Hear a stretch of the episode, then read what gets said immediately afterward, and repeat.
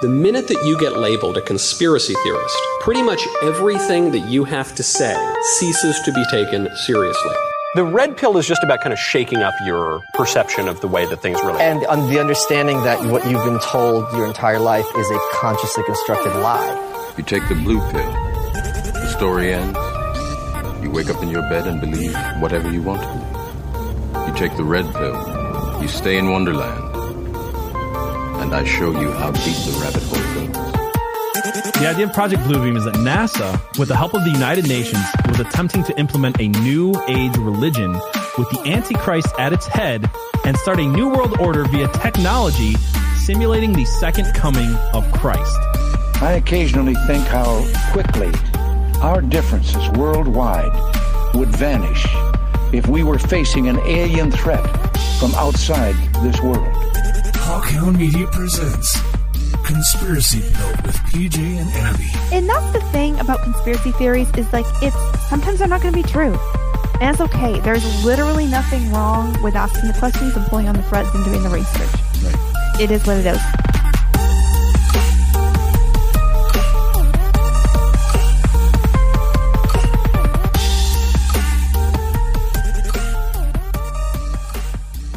Hello, everyone, and welcome to Conspiracy Pilled, your favorite mostly hinged conspiracy podcast. I'm your host, PJ Williams, and with me is Abby Libby. We are on season two, episode 16. How's it going, Abby? Good. Uh, was I supposed to bring a hinge tonight?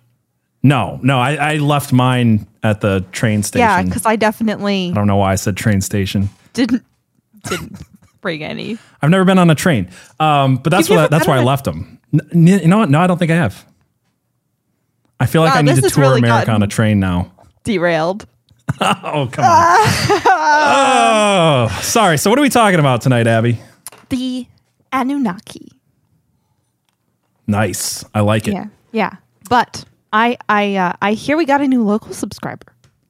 Yes. So thank you to Lena Kiss, as I think it's pronounced, um, for subscribing on Locals. If you want, if you guys want to get all the bonus unhinged content, be able to message us uh, over on on Locals and see all the cool stuff that we're doing over there. Join the community. There's an app for your iPhone or Android. It's the Locals app, and it's conspiracypilled.locals.com. Uh, Five dollars a month gets you all of that stuff and more. We're also streaming on Rokfin. Is another way to find uh, our bonus stuff rokfin.com slash conspiracy pilled where you can get us and a whole bunch of other people so good ways to support the show and get cool extra content Join us.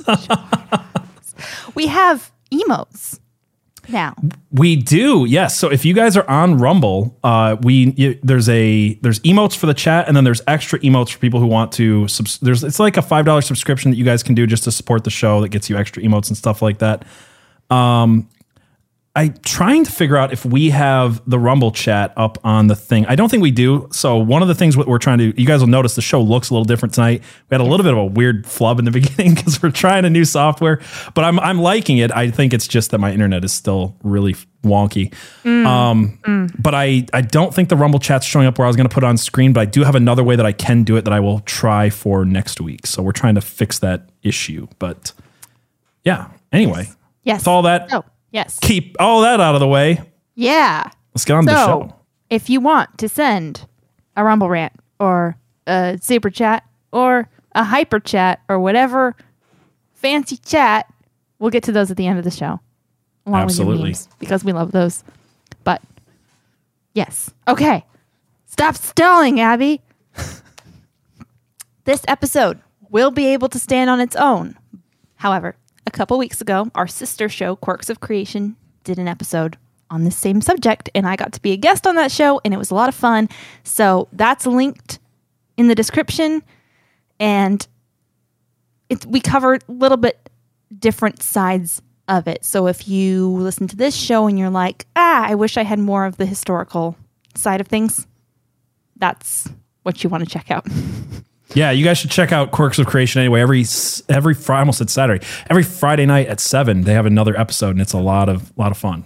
yes, indeed. So I don't know why I'm so weird tonight. All my all my like normal comfort. I'm I'm comfortable. I'm just weird. I'm I think it's the new platform, and I think it's like all of the tech issues. Like, because I, Yeah. feel nervous too in a way that I don't normally when we come on and do these streams. I'm like, oh, things look different, and everything's gonna crash, Yeah. and yeah.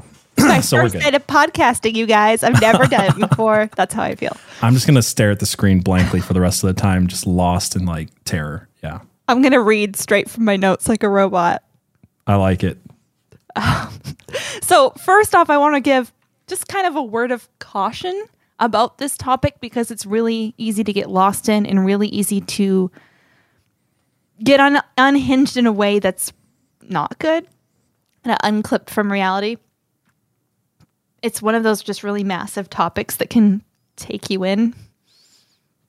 Um, so here's a progression that I've seen in in people who get into this, who kind of go down this rabbit hole of the Anunnaki. Step one is allowing yourself to see in the ancient stories and in the ancient artwork of Sumeria and Akkadia and Babylon, allowing yourself to see things that you didn't previously allow, possibilities you didn't previously allow, like entertaining the idea that maybe there are alien astronauts who visited Earth a bunch and were seen as gods. And how would you see those texts and stories and artworks differently if you allowed for that possibility? Because otherwise, if you don't allow for certain possibilities, you're just going to edit things out that don't make sense. If you see a little flying saucer in a in a relief, you're just going to be like, ah, it's a cloud. Right. Yeah. So it can be it can be good to allow for possibilities to entertain certain thoughts and see if there's anything to them. And then what kind of flows from that is that in the in the translation of the works or in the interpretation of the works, um, how how do you interpret things differently once you've allowed for that possibility, or once you've decided that that's what you believe? Because often what happens is is people they don't really look at the records and say, "Oh wow, this definitely is talking about aliens." They first believe in aliens and then read it back into the records. Which doesn't have to be a problem, but that's generally how it goes. You kind of backfill your the belief you already have. Right, and we've we've kind of talked about this before with like John Keel's idea that we're we're thinking of them as one way now, uh, Yes. because because that's like the the reference point we have. And I, I think it's true about technology too, where it's like we always imagine everything with the technology we have. So you know, people in the past would see a light in the sky and they would think a broom, you know, a witch on a broomstick with a lantern because that's the technology that they had. And it's if something's incomprehensible, our idea is in this age is planes and flying saucers and, mm-hmm. and crafts and things like that. Yeah. Mm-hmm. for sure. Then the next step in the progression is once you've kind of interpreted everything that way, what reasonable inferences can you continue to make along those lines? So if if the if the record says people came from the sky and they went from this place to this place really really fast and you are like okay well that means they're flying around in their spaceship and then your further inference is okay, why are these alien astronauts going from this city to this city? What's their motivation? And you, you start to make these extrapolations and reasonable inferences. And then what I have noticed in the group of people who believe in the Anunnaki is that those reasonable inferences turn into wild fan fiction.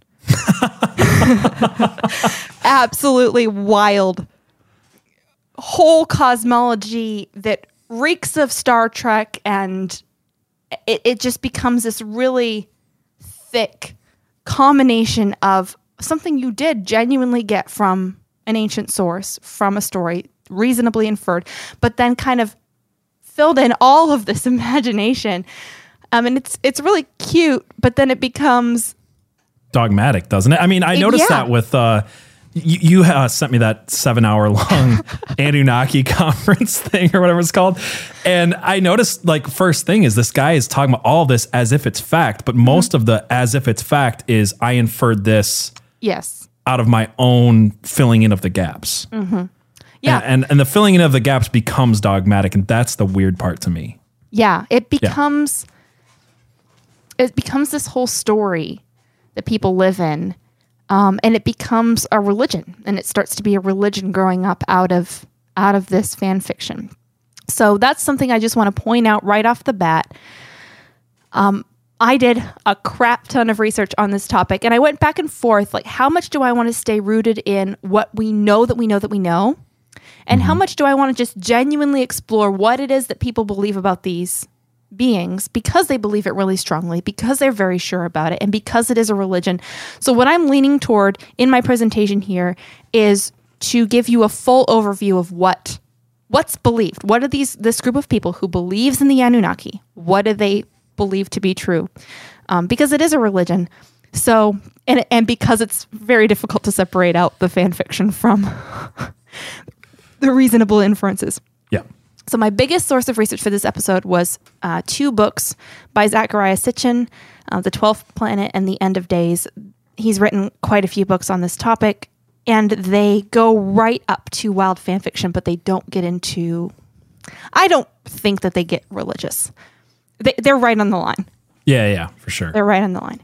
Uh, but he's a, he's an incredible historian. I think he goes a little far, but and then Yeah, I'll- I, I haven't got as far as you have, but I did like how he really explained the whole Sargon of Akkad.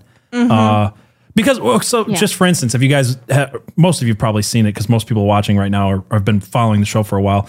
Uh, our episode, the first episode we done on the Nephilim um, about Gilgamesh and this whole idea that uh, that Gilgamesh and Nimrod are the same person. Some people were saying Sargon of Akkad, and I just didn't have time to look into that whole thing, so I didn't really make that claim. But he goes into like great detail about how that they definitely are the same person, yes, and I, I thought that was great. Yeah, he gets into every single thing that we have. And I didn't realize that we have so many tablets and seals and various things that contribute to this narrative about the Anunnaki. Um, so we do really have a wealth of resources to research from. The trouble with them is that they are very difficult to translate. So he has he is very confident in his translation, but I Yeah. think that he's also he had a belief going in that informed his translation. Yeah, yeah, for sure. So that's something to also keep in mind. Uh, so yeah, he starts out with a really solid understanding of the various cuneiform tablets, um, with the myths written on them, and he he puts forward this idea that I've kind of already articulated that the Anunnaki weren't figments of people's imagination. They weren't gods that they kind of invented to rule themselves, but they were as they were described as flesh and blood, powerful, highly intelligent, and knowledgeable beings who came from the sky and lived among them. Right. Um, he suggests that they were spacefaring aliens, and from there, he he really tells this whole incredible, very compelling story. To be honest, it's very compelling. Um, yeah, and I, I think the thing that that sticks out with me about the the beginning of that with the Anunnaki is this is coming from the same source that also talks about a worldwide flood, and like so this idea mm-hmm. that giants and worldwide floods go back and they're hand in hand in all these civilizations Yes. around the world. it- it- to me, again, that's just further proof that they did actually see giants. There was something going on more than just like, oh, this culture decided that bigger people was good for telling a story or whatever. Yeah. Yeah. So it seems to be a feature, not a bug, that people who go down this rabbit hole with any type of seriousness end up in a religion that worships the Anunnaki. So if you dig into this, a lot of discernment and keep people around you who can who can help you with it. And I've that's something that I have absolutely um, done. So here we go.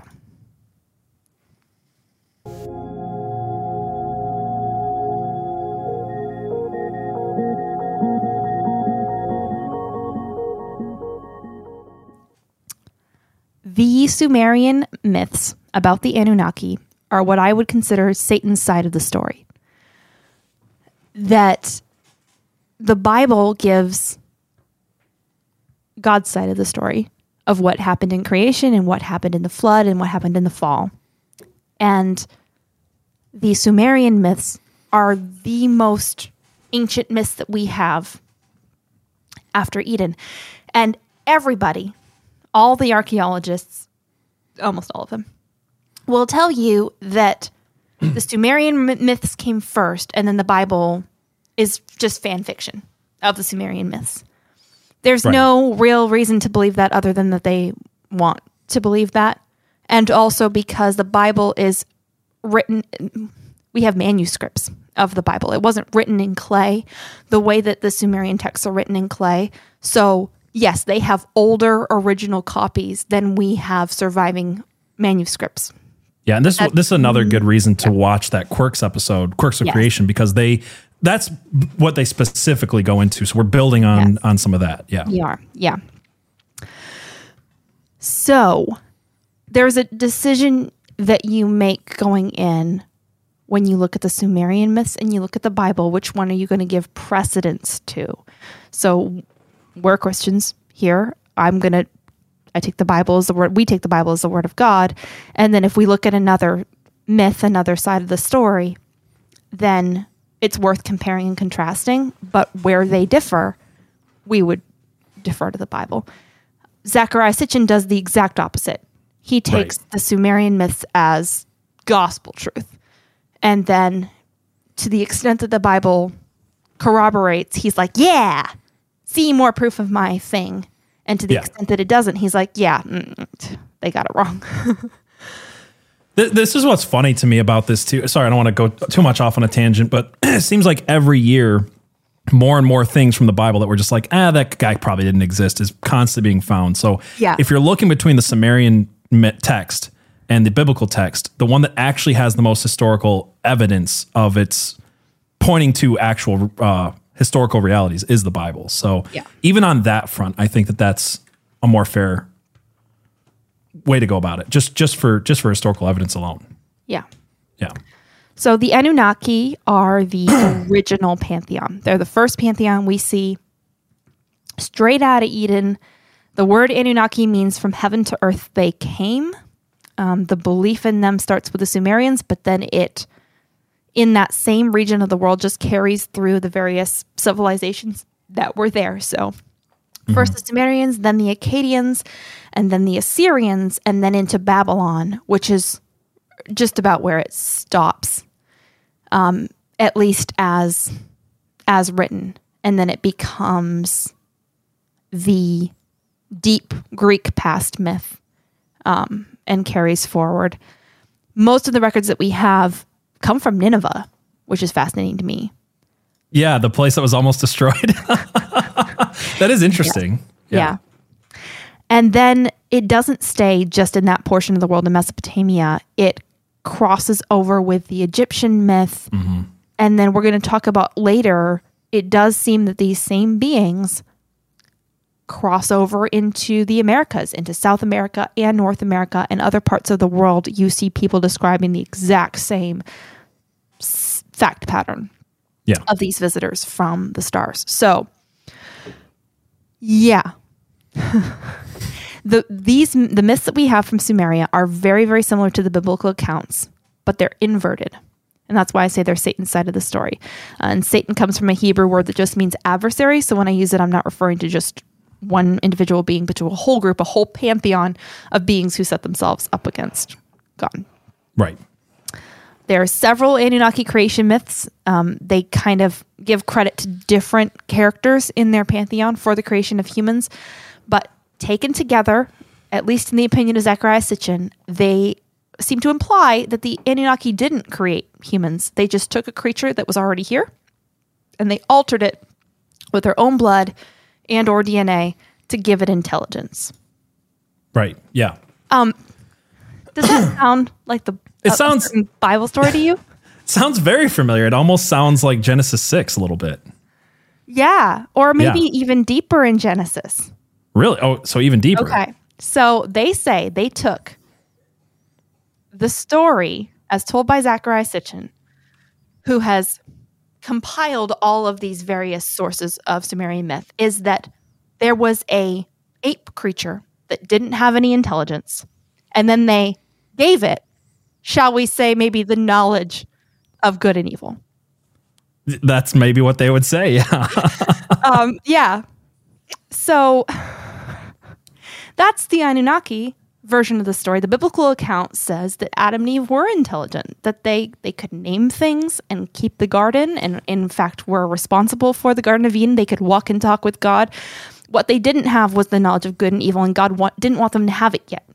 He planted the tree of knowledge of good and evil in the garden, and told them not to eat from it. And they allowed a serpent to persuade them to eat it. So Yeah. I'm going to read, I'm just going to read all of Genesis 3 because it's going to be important to this entire episode. Cool. Let's do it. Now the serpent was more crafty than any other beast of the field that the Lord God had made. He said to the woman, Did God actually say, You shall not eat of any tree in the garden? And the woman said to the serpent, We may eat of the fruit of the trees in the garden. But God said, You shall not eat of the tr- fruit of the tree that is in the midst of the garden, neither shall you touch it, lest you die. But the serpent said to the woman, You will not surely die, for God knows that when you eat of it, your eyes will be opened, and you will be like God, knowing good and evil. So when the woman saw that the tree was good for food, and that it was a delight to the eyes, and that the tree was to be desired to make one wise, she took of its fruit and ate, and she also gave some to her husband who was with her, and he ate.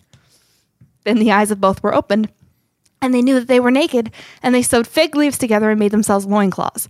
And they heard the sound of the Lord God walking in the garden in the cool of the day, and the man and his wife hid themselves from the presence of the Lord God among the trees of the garden. But the Lord God called to the man and said to him, Where are you? And he said, I heard the sound of you in the garden, and I was afraid because I was naked, and I hid myself. He said, Who told you that you were naked? Have you eaten of the tree of which I commanded you not to eat? The man said, The woman whom you gave, the woman whom you gave to be with me, she gave me the fruit of the tree, and I ate. Yeah, it was that woman that you gave me, God. Come on. I was there the whole time, but she definitely did it all by herself. Then the Lord God said to the woman, What is this that you have done? The woman said, The serpent deceived me, and I ate. The Lord God said to the serpent, Because you have done this, cursed are you above all livestock and above all beasts of the field. On your belly you shall go, which implies that he was not going on his belly before. Right. I know. I've always thought about that. Where is is this a dragon? Uh, great question. I'm not going to answer it right now. Okay. And the and dust you shall eat all the days of your life. I will put enmity between you and the woman, and between her offspring and your offspring and her offspring. He shall bruise your head, and you shall bruise his heel. To the woman he said, I will surely multiply your pain in childbearing. In pain you shall bring forth children. Your desire shall be contrary to your husband, but he shall rule over you. And to Adam he said, Because you have listened to the voice of your wife and have eaten of the tree of which I commanded you, you shall not eat of it. Cursed is the ground because of you. In pain you shall eat of it all the days of your life and it goes on. The curse goes on, um, and we've we've talked about this passage before. So Sure. I I just want to point out that there was a snake in my garden today, in my little vegetable garden, and I was like, because it's biblical. God put enmity between the woman and her offspring. Did did you crush its head with your heel? I I'm going to, Okay. but I didn't. I wasn't wearing shoes. Over here talking about being biblical, and you didn't even crush it, crush its head with your heel. I mean, there's no evidence that Adam and Eve had shoes. They only had fig leaf clothes. Uh, all right. Well, So- I'm going to kill it at a later date, probably. Okay. But yeah, snakes kind of freak me out, even though I know they're harmless or the harmless ones are harmless, and this was a harmless one. It was like a garter snake, wasn't it? I think so. Yeah. Yeah. I sent uh, I sent PJ a video of it trying to Yeah, yep. drag a toad into its hole. It was this whole thing. But anyway, that's off topic. So remember that passage because we're going to come back and talk about it more. But it's a point of pride for the Anunnaki in their myths that they made humans intelligent. And their purpose in doing that was because they came to Earth in need of gold and other resources, and they were getting tired of digging and working really hard, and they wanted slaves. So they gave humans intelligence so that they could be intelligent like them, so that they could have slaves. This is the this is the same Gnostic text that we've always heard, right? Like this is where all of the secret societies get their idea. Like this is to me the other reason why I I know the Bible to be true because when you read every other story, yes, they they line up, but then you look at like what is mm-hmm. the works of it? You know what I mean? Mm-hmm. Like for me, it's like I know like I know the works of Jesus and I believe in mm-hmm. Jesus, therefore I believe in in what Yeah. he said. And then I know the works of the Freemasons. I know the works of the Knights Templar. I know the works of Aleister Crowley. I know the works of of Scientology. All of them have this exact same story that that it was the the the space alien people, the the sky gods that came down and gave people the knowledge, right? Yeah, and they pretend it was good actually, but Yeah, yeah. you ju- judge people by their actions, not their words. That's my point, Their yeah. words are I'm the good guy, and their actions are I'm the bad guy. Yeah. And God's like, I'm just gonna, my actions are just gonna show me for who I am. I just now realized too, this is the plot of um when I said Scientology, I meant it literally. It's the plot of Battlefield Earth. they're all they're all Gnostic texts, but yeah. Yeah. That's funny because we're gonna talk about Hermes in a minute Oh, okay. because he keeps coming up. Yep. So yeah, they the way that I read this is that they got humans to eat from the tree of the knowledge of good and evil so that they could have slaves. And the Yeah. Bible says anyone who sins is a slave to sin. There's this whole theme of slavery and Yes. I have come to set you free. It's just fascinating. It's funny because in that way, it's like both are both are telling a truth, right? Like one truth is is the truth, and the other truth is a truth. It's like yeah, it's kind of a twisted version where they make themselves Yeah. out to be the good guys, but there are some things they can't really hide about the record, Yeah. including the part where they wanted us to be slaves.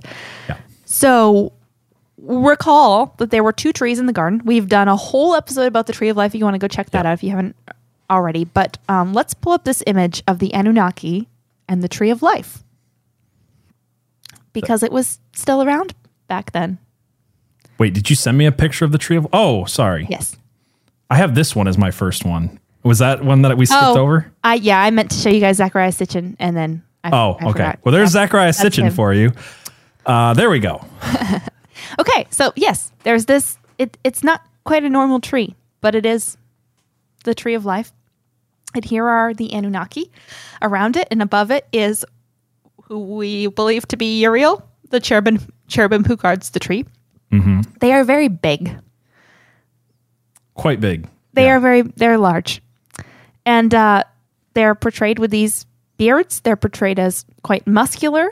They have some weird l- legs and weird ways that they're like things on their arms. Um, I'll show you some more stuff later, but you see this like wristband thing on each of them. Yeah. They're each yeah. holding these little little bags. Some of them have these wings. Some of them have these things in their hands that look kind of pine coney. Here's my like question. Mm. about about the wings, really quick, if you don't mind. Is this, in my mind, just going back to all the stuff we've covered on Nephilim, is this the fallen angels, the Watchers on the outside, and their offspring, the Nephilim on the inside, like the wingless? That's a I don't great know. question. Hold that. Hold Yeah, that yeah. question because So- we'll keep talking about it. Okay, I don't. I'm not sure if I have an answer, but it's we definitely need to talk about it. okay, Um Here's an, another depiction um, that we have. really quick before I change No. the picture, I noticed people talking about the the new software that running. Tell me you guys don't love that we actually have our pictures are unhinged now. They literally Yeah. unhinge, as we change them. If you guys are listening to this, uh, you're just missing out on the the fullness of the live stream. Yeah, which is a lot of fun. It's wonderful. So here's another relief. Same kind of image. Um, tree of life in the middle, cherubim over the tree, two wingless guys first, and then two winged guys second. But they have bird they heads. have bird heads. Yeah, yeah. So this is. Wait, did you say this is Mesopotamian? This is this is the same like set of stuff. There's just there's lots of different reliefs that show basically the same thing. Right. And the only reason I asked Yeah. if this was Mesopotamian is because this is also Egyptian. It- like it- it's it not, but look- it is, yeah. right? Yeah. It looks very Egyptian. It's Yeah, um it looks like Thoth. Mm-hmm. And this is in the Egyptian myths you all of the Egyptian gods have these animal heads. And in the Sumerian myths sometimes they have this bird head, sometimes they have like a, a lion head. You've seen I mean you've seen the winged lion reliefs. Yeah, yeah. Those famous ones. I don't have an image of it, but you've you've seen them everywhere Mm-hmm. Um, the wings are, are super interesting. I, I do have one of the Egyptian um, version of this, um, one of the hieroglyphs. Is that uh It's the oh, next hold one. on. Yep. This one right here? Oh, well, no, but, Oh, I but just- yes. okay. Here's another one. I forgot. I guess I. Here's another one. He's got this the same beard. This is a lot more detail. He's got the wings. He's got this pine cone thing. He's got this little wristwatchy thingy on both wrists. yeah, Um, it's always the bag, the wristwatches. Yeah. Weird interesting. lines in the forearms and, and calves and these this little bag. Yeah, I realize I might have put them out of order because this is the one you were talking about. I think. Okay, yeah. Here is the here's another um this is another Anunnaki one. This is this is not an Egyptian one yet, but same pine cone, bird head. Um, and then I think the next one question mark. Yes, this is an Egyptian hieroglyph, but same deal. No wings, but the bird head, the little bag, except it's not a bag, it's the ankh. It, it doesn't Yeah, yeah. quite look the same, but it's still this mysterious thing that he's carrying in his hand. Um, people didn't do these things for no reason. I mean, they're drawing something that existed. It's just a question of like, why? Right, what were these things? And a lot of the argument is, well, it's all just metaphorical. Like they gave him a bird head because it's metaphorical, and they gave him wings because it's metaphorical. I've listened to people talk about this at depth before, and I'm like, it sounds more like a cope for them than actual like this is how human beings work. That every culture comes up with the exact like we're supposed to believe on one hand that the reason things look different in different cultures because they have different sets of norms and beliefs and different fears, and which is mm-hmm. true. And then on the other hand, which we believe that every culture has the exact same fear and represents it in the exact same way every culture has the exact same like set of anxieties and they find the exact same way to personify that in fiction mm. which is not true of anything else except when we talk about hieroglyphs and anunnaki and nephilim and things like Yep. that it's only true in cryptids it's not true in everything else I find that interesting yeah, yeah it, it goes back to that idea of like, are you willing to entertain an idea that you weren't allowing before? Because there are things that are just here to be Yeah. seen, and it's only because you're editing out things that you're not willing to consider that you're making things out to be metaphorical when they're not. Or the, that you have no reason to believe that they're metaphorical. People do this with jokes too. They're like, "It's a joke." When when somebody says something that that that's uncomfortable, it's like there's no reason to believe that's a joke. You just think it's a joke because you're not willing to en- entertain that it's that they mean it, that they mean what they say. Well, we all know that a lot of we all know people that do that. I mean, we've probably all done this ourselves, even where it's like you make a joke to feel out if it's okay, if it's like an mm. acceptable idea or not, right? Yeah, yeah, I mean, that's where comedians operate essentially. Like that's the whole point of a comedian is like it, it- this is a little bit outside of the cultural norm right now. Let's joke about it and then yeah, yeah, maybe change cultural opinion over time. yeah. So we've talked about in that Tree of Life episode uh, Yeah. whether the Tree of Life, speaking of metaphorical, the Tree of Life and the Tree of Knowledge of Good and Evil were metaphorical or just the best way that the Bible had to describe something that was beyond description. Right, right, yeah, yeah. And I think this is obviously true when, especially if we talk about stuff like Ezekiel, where it's like a mm. wheel within wheels and things like that, where it mm-hmm. sounds like a chariot wheel, but I'm, I'm sure it wasn't. You know what I mean? Yeah, but but there's Yeah. kind of like that whenever whenever it's describing something using language that you know to try to describe something beyond, it it Yeah. usually is pretty apparent that it is like he's doing his best to describe something that he doesn't have yeah, words for. absolutely. Yeah.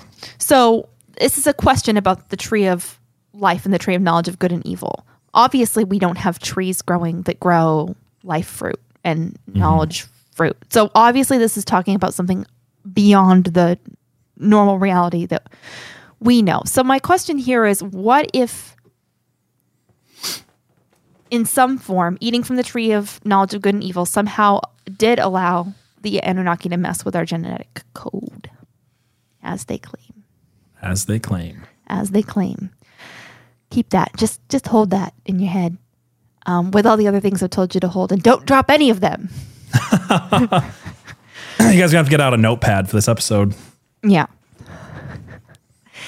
Uh, according to the ancient accounts and Zecharia Sitchin's, it, at this point, almost nobody except for Zecharia Sitchin has done this type of extensive work with these ancient accounts. So his interpretation is the strongest that's out there about the Anunnaki. Right. So I'm just going to kind of go on and say things as if they are true and just take it all with so much salt. Just, so much. Just dump salt in it. Um, no, the, the accounts say that the Anunnaki lived with the people in bodies that looked and seemed mostly humanoid. Um, there's weird things about how they're depicted in their calves and their forearms and weird things that they, you know, but they look like strong, hardy humans. Um, and in the stories, they they define politics and, and culture. That they were heavily involved with who was leading the country um, and how the culture was going, and they passed on a lot of science and technology. In each of the places where they show up, they have this role of giving civilization where where it wasn't before. They seem to set human rulers in place, and then those rulers claim their bloodlines. And you see this in ancient Sumeria, you see it in Egypt, you see it in the Atlantis myth, you see it all kinds of places. Kings who claimed their di- divine right of king- kingship from their divine bloodline, that they trace their blood back to these gods, the Anunnaki. Um, That people like Gilgamesh who claim to be children of the Anunnaki, who are depicted as giants, who were described as giants. And part of the extrapolation here is that the Anunnaki, in addition to appearing the way that they appeared, also used giants as avatars to better move about in the world. That they that the combined biology of human and Anunnaki was better for them than their own bodies, so that they would Wait, can we can we pause on that really quick? When you say avatars, you're saying that they inhabited Mm-hmm. bodies that were okay. Because I find this very interesting for two reasons, and I don't want to cut you off on either of them if you're going there. But like we see this. So th- this goes back to an episode that I did, and I think it's Yeah. important to like reiterate this. When I this is why I've come to the idea on grays Mm-hmm. that when they because again certain times when people tell you who they are, you should believe them. So many people Yeah. have seen and talked to the grays, and they all have the same story that they're organic organic robots is the way they describe themselves. So ro- not spirit inhabited, natural birthed things, but built out of organic material. Yeah. Uh, organic robots that are being inhabited by a consciousness from somewhere else. Uh huh. Uh huh.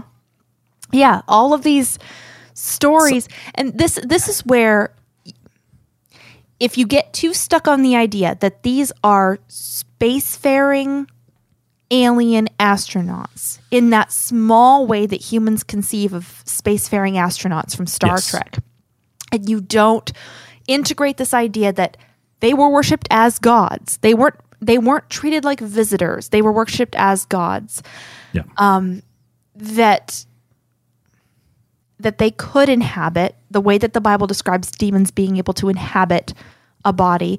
And Egypt was very open about this. They were very open that the pharaohs were inhabited by gods. They were Yeah. gods. Yeah. Um, that they became gods. Um, and they were avatars for it. It's it's very clear in Egypt Egyptian Well, mythology this idea of an avatar. also being inhabited by one of these things becoming a you know mighty man a Yeah. lowercase g god this is the story of nimrod again Nor- Yes. nimrod is the only person in the bible who is talked about as not being born nephilim but being made he became Mm-hmm. Yeah. that Yeah. it's it's very interesting the the w- choice of words there you see this in in ancient Britain area of the concept of a paladin, uh, a warrior that Yeah. fights with the strength of a god um, on behalf of a god. It this is all over the place. Um, yeah So we're already seeing this synchronicity between the Enoch account in Genesis and and the Anunnaki account. That the the Watchers they came down, they slept with humans, they had giant offspring, and then in addition to that, they taught humans various technology, science, and magic. And I'm just going to read from Enoch. uh, can what- I ask you? A, Yeah. Oh, sorry. Can I, I just want to ask a question before I forget it? So, Mm-hmm. you said because uh, again, a, a lot of these accounts that I read about the Anunnaki, and and again, they're mirrored by every other alien worshiping religion. Mm-hmm. Um, is that they are scientists, right? Yes. But but in Gilgamesh, he was created by the copulation of an Anunnaki and a human. Is Mm-hmm. that uh, elsewhere in the Anunnaki myth, or is it always basically outside of Gilgamesh? Is it always more of a sciency so it's both. manipulation thing? It is both. First, they make humans or they make humans intelligent. Right. So they do something to alter. I don't mean to ask too many questions. I just want to make Yeah. sure that we're like getting all of this. So they make them intelligent and compatible. And Yeah. then, in part of, I think, the knowledge of good and evil, Adam and Eve realize they're naked. They realize Right. that they are sexual beings. Mm-hmm. And it it isn't until that point where they could they could even be capable of, I think, sleeping with aliens sleeping with the Watchers, having that sort of relationship. So first they make them that way. First they make them compatible sexually, and then they make then they make offspring with them. Right, right. Yeah. Uh, okay. Sorry, you were going to read from Enoch. Yes. So this is uh, Enoch uh, seven because I can read Roman numer- no, eh, Roman numerals. And all the others together with them took unto themselves wives, and each chose for himself one, and they began to go unto them and to defile themselves with them. And they taught them charms and enchantments and the cutting of roots, and made them acquainted with plants. And they became pregnant, and they bare great giants whose height was three thousand ells who consumed all the acquisitions of men, and when men could no longer sustain them, the giants turned against them and devoured mankind, and they began to sin against birds and beasts and reptiles and fish, and to devour one another's flesh and drink the blood. Then the earth laid accusation against the lawless ones, and Azazel taught men to make swords and knives and shields and breastplates, and made known to them the metals of the earth, and the art of working them, in bracelets and ornaments, and the use of antimony, and the beautifying of the eyelids, and all kinds of costly stones, and all coloring tinctures. And there arose much, godlessness, and they committed fornication, and they were led astray and became corrupt in all their ways. Semyaza taught enchantments and root cuttings, Armoros and the resolving of enchantments. Barachiel taught astrology. Cucabel the constellations, Ezekiel the knowledge of the clouds, Arachiel the signs of the earth, Shamziel the signs of the sun, and Sariel the course of the moon. And as men perished, they cried, and their cry went up to heaven. Hmm. So this this it's like they had good intentions for humans. They in some way. Like they tried to give them something. It just wasn't a good thing. Like they taught them all this stuff and not necessarily out of hatred for them, but it just wasn't. They were God's creatures and they came in and they ruined it because they didn't understand what God was doing. Yeah, I think that's w- one way to look at it. I would also say, like, because we've talked about this before with the studying of different uh, pantheons and different gods throughout history, that some of them rule with an iron fist, some of them are, mm-hmm. are Hitlers, and then some of mm-hmm. them are, I will give you crops. Like we- hear that, mm-hmm. like the Ishtar and things like that. Like, I'll give you this Yeah. knowledge and all these things, now worship me. So, there, I think that could be another interpretation is like maybe they have a different approach of how to how to gain that worship for themselves. Have we dropped YouTube yet? You know what? I totally forgot. So if you guys are watching this on YouTube, come over to Rumble. That is where we stream the rest of the show. If you guys are listening to this later, the whole thing will be available to you guys. I'll drop the YouTube link. Well, you know what? It is in the uh, description of the video. So I'm going to be shutting off YouTube and everywhere else besides Rumble, Odysee, Rokfin, all the free speech platforms that aren't going to shadow ban and destroy and delete our videos as, as so often happens. So uh, we'll be moving over there in just a moment. So thanks for reminding me. I totally I got lost in like just listening to you so much on this episode because I'm fascinated that uh almost forgot. That's so nice of you to listen to me for once. I, you know what? It's very rare, so Yeah. enjoy it. I Yeah. yeah. I am. So Enoch and Genesis both say that the earth was flooded because of how awful it became, because of the giants, because of the cannibalism, because of the violence, because of all of that. That's humans were crying out. They were it needed to go. It was it was that bad. Th- The Anunnaki myth is that Enlil just got annoyed. The humans were too noisy. And so he's just like, "Mm, I'm going to flood the earth. And Enki, this character Enki, emerges as the hero of mankind. He's the one out of all the Anunnaki who's portrayed most as a scientist. Um, in some of the creation story, he is the one responsible for making humans intelligent. And uh, just to point out here, Enlil is the bad guy in the flood story. And Right, he seems to mirror the god of the Bible in that story. But in the Anunnaki myth, the characters on um, the the very top of the pantheon, Enlil and Marduk, all seem to at times take on this role of God the Father or God the Son in these uh, inverted stories, these twisted stories, and stand in as the bad guy. Because anytime you see a reference to the true God in these stories, it's portrayed as bad. In one of the creation myths, it's Marduk who makes the humans out of clay and Anunnaki blood. But it's this kind of like violent, negative, more negative thing. All right, yeah. So Enki in these myths is always standing against Enlil and fighting for the humans. He's this um, just kind of champion of the humans who's most interested in sharing science and knowledge with them. Um, and so this kind of concept has emerged in the group of people who believe in the Anunnaki that Enlil and Marduk have committed crimes against humanity, but that Enki is there to advocate for us and to make sure we get justice. And if you if you kind of take this all together, everything we've we've just talked about, and set these myths alongside the Bible, I'm I'm saying it's it's pretty clear that Enki is the serpent in the garden, um, and he's not hiding that. He's proud of it. um, a lot of people who kind of go through this pantheon and try to draw comparisons between Anunnaki characters and Greek characters, Greek gods, try to draw a comparison between Poseidon and Enki, and it's just because of his association with water. But I think that that's wrong. Um, Enki's association is with fresh water, and it's not at all with the ocean, which is Poseidon's is, is mostly the ocean. Well, yeah, because Poseidon loses mu- most of his power in fresh water Exactly. from from certain certain Yeah. parts of the myth. Yes, yeah. Um, but I think it's pretty obvious that Enki is the Hermes character. right. Yeah, so he, there are there's seven main characters uh, in the Anunnaki. There's An, Enlil, Enki, Ninhursag, Nanna, Utu, and Inanna. Um, I think of these Enki and Inanna are the most important. Um, An is the heavens.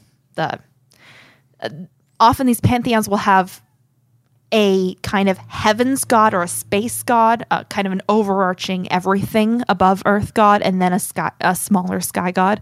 So An is that big heavens god, and the Ninhursag is is Mother Earth, mother of the gods, and and all the rest of the gods are descended from them. And this mirrors really, really directly the Greek myth where Uranus is that heavens god and, and Gaia is that Mother Earth god. my, where my anus is not a heaven's god. I'm just saying.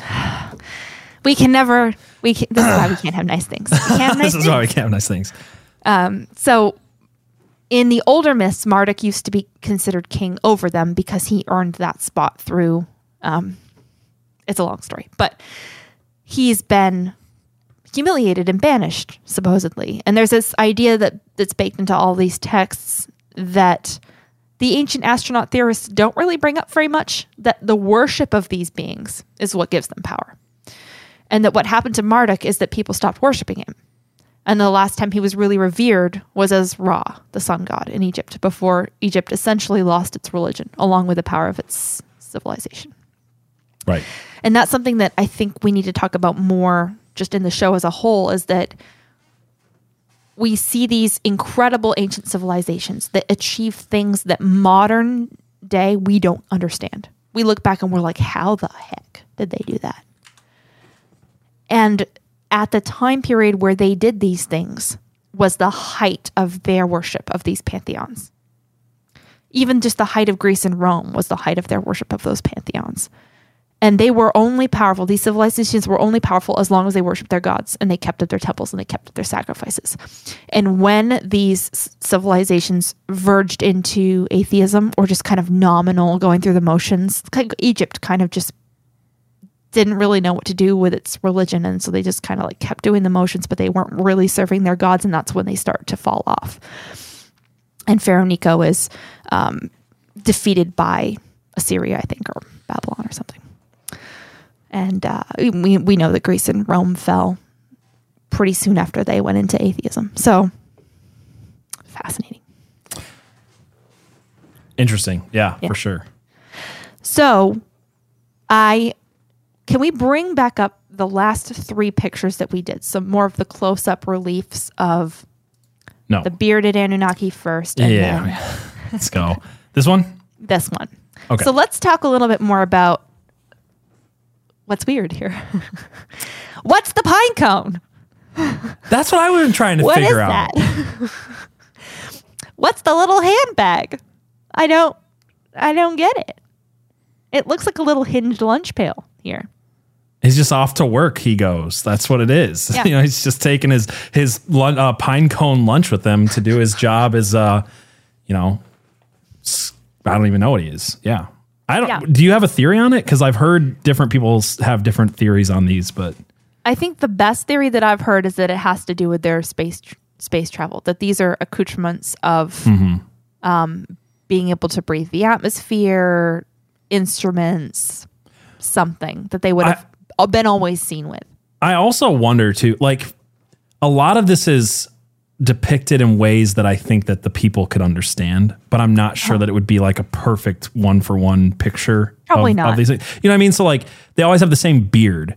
But Mm-hmm. is it a beard or is it just, is it depicted as a beard because it's something else? Is it you know Yeah. just thoughts like that. But yeah, like is it a pine cone or they're just like I have no freaking idea what that is. So let's just make it I'm look just gonna like draw a you pine know, cone. Pine cone's about as good as I can get. Yeah, I mean, it's this isn't a perfect human sculpture. It's it's kind of a cartoon sculpture. Sure. if, Yeah, yeah. if you will. Like even the idea of the bird head, like it's probably the closest thing to what these looked like. But is it Yeah. is it a bird? You know, like is it? Well, I mean, they could be because there's a lot of stuff in uh, these myths about the Yeah. crossbreeding of animals. it it seems so consistent with these various pantheons that Mm-hmm. they either look animalistic or they look humanoid, but they have a strong association with an animal, that they have a, a sacred animal of some sort. And Oh wait, hold on. We have an answer from Rumble. Answered Sater says the bag they are holding have the only hinges left in this episode. the only hinges. I was hoping somebody would somebody get I that. like Somebody it. else said it's full of glitter. Oh, that's where the glitter goes. That's where the glitter went. We I, I, we have to do an episode on the glitter. if you guys don't know that there's a conspiracy around glitter, just wait. We're gonna cover it at some point Yeah. because it's too good. we keep teasing it like it's this massive Since before we even started the show, we've been talking about it. Because right when we were launching, someone's like, You're getting into a conspiracy podcast. Have you seen this? It was one of the first ones I got sent from Ryan. And uh, I love it. yeah, Oh, we're going to finally do it. And you're like, You teased us this long for this? For this, for, glitter. For glitter? I mean, if glitter's not the greatest subject of an unhinged episode, I don't know what is. Uh, I, I got to say really quick, um, just a, a warning to you guys. If there's anything a little bit wonky about this show or things are not working qu- quite right, obviously, you know, hopefully you guys like the new visuals and things we got going on. We're trying to improve the look of the show and the functionality. Um, one of the things I said early on is we thought we had a way, and we do. There's another way. I just have to. Tr- I have to test these things, and we're testing it live with you guys um, to get the um, Rumble chats to show up on the screen. So when you guys send us Rumble rants, things like that, we can pull it up and all that stuff. So we're working on all that. It is coming. Um, I don't know how to shut off YouTube and stuff like that right now. So you guys are just gonna get the the rest of this episode for free, I guess. Um, but the, the if you guys are new to the show and you don't know why we shut off YouTube and it sounds weird, um, just I just thought it would be worth Yeah. pointing out because we've gotten a lot of new people over on YouTube lately. Yeah. Um, YouTube, YouTube. I think if we rely on YouTube, like this is the thing everybody does. They treat Rumble and all these other platforms like they're secondary, like they're not as good. Like ah, I'm afraid to go there, and then inevitably shows like ours get deleted, shows like ours Yep. get censored. Yep. Where and then because of that fear, people censor themselves because they know that their audience that they want to you know engage with could be gone tomorrow or if their livelihood is dependent on YouTube be gone tomorrow so we incentivize people to come to places like Rumble because we believe in that platform and because they aren't censoring us the way that YouTube is so if that's a little weird to you why we're doing it that's why is because we want to build an audience somewhere where it's not just going to be gone tomorrow and you guys have no way to find our show so um, that's why I would normally shut off YouTube. I just don't know how to do it right now because we're figuring out this program. So anyway, just thought those explanations mattered. So Absolutely. continue. Thank you for that. Mm-hmm. Can you go to the next slide, Nope. please? There we go. So yeah, here we go. Here's a here's the very bird headed. Like it's Mm-hmm. it's very bird. It's very much a bird. Yeah. Look at look at his calf. Like what is going on with this leg? He doesn't skip leg day. That's what's going on. But it's not like a normal muscle. It's all calf raises all day with this guy. It there's something weird. Like Yeah. it, it looks like. It Sorry, keep looks like talking about. it. I want to see if I can zoom up on it over here and and we can get a better look at it. Let's try this. Let's go to. Oh, hold on. And it's Go to always this just, one, and then let's zoom up on this a little bit more because you're right. It is weird. Yeah, it's Oh, I didn't even notice this until we zoomed up on it. What the frick is that? The what? this like loopy thing. Yeah, no, it's it's weird. The way that their calves are portrayed weird. is super weird. And his knee has like freaking calluses. Yeah, or there's- it's weird. It's really weird. Yeah. Um, yeah. You could you stay zoomed in but just kind of go over his all of him. Yes. We can see this handbag. This is Yeah. I think the most detailed one we see. There's, you see actual tassels. You see this wristwatch thingy um, facing inward. Um, it's just we keep saying the word weird over and over, but the Not the a better way to put it though, is there? the the arms are also uh, the um makeup of them is a little bit strange in in the bicep area there's just lines where there shouldn't be lines basically and it's difficult to tell if it's it's trying to portray something It's almost It- like it it has a carapace instead of skin. Yeah. It there's something weird with the skin. It also looks like there might be some sort of band that like actually goes into the arm. Like, mm-hmm. you know? Yeah, But yeah. this this pine cone here, some people have suggested that this is metaphorical of the pineal gland being what you would Yes. access with psychedelics and that there was some relationship between perceiving these creatures and getting messages from these creatures and using psychedelics. I I think it's a bit of a stretch. You're you're telling me that these people knew about the pineal gland enough to be like, let's symbolize that with a pine cone. Like, if they're smart enough to know what the gland is, why wouldn't you just write it down? Why know? would they symbolize it with a pine cone? Does the pineal gland look like a pine cone? Yeah, I guess. So I mean, I, I guess I've also heard it like the the idea of the pi- pineal gland having links to uh, sacrifice as far as like adrenochrome type stuff. Mm-hmm. Yeah, There's that. There's that too. right. So no one knows. P- various people have suggested various things. I tend to find the metaphorical argument not particularly compelling. Well, what would they be symbolizing? Yeah. Like, if it's metaphorical, give me any other time in Egyptian mythology, in all of the mythologies, where Yeah. pine cones are representative of something in their culture. There's just it doesn't exist. Yeah. And it's not. I don't think it's really a pine cone. It's just a, a No, but that's like the closest I can come up with. thing. Yeah.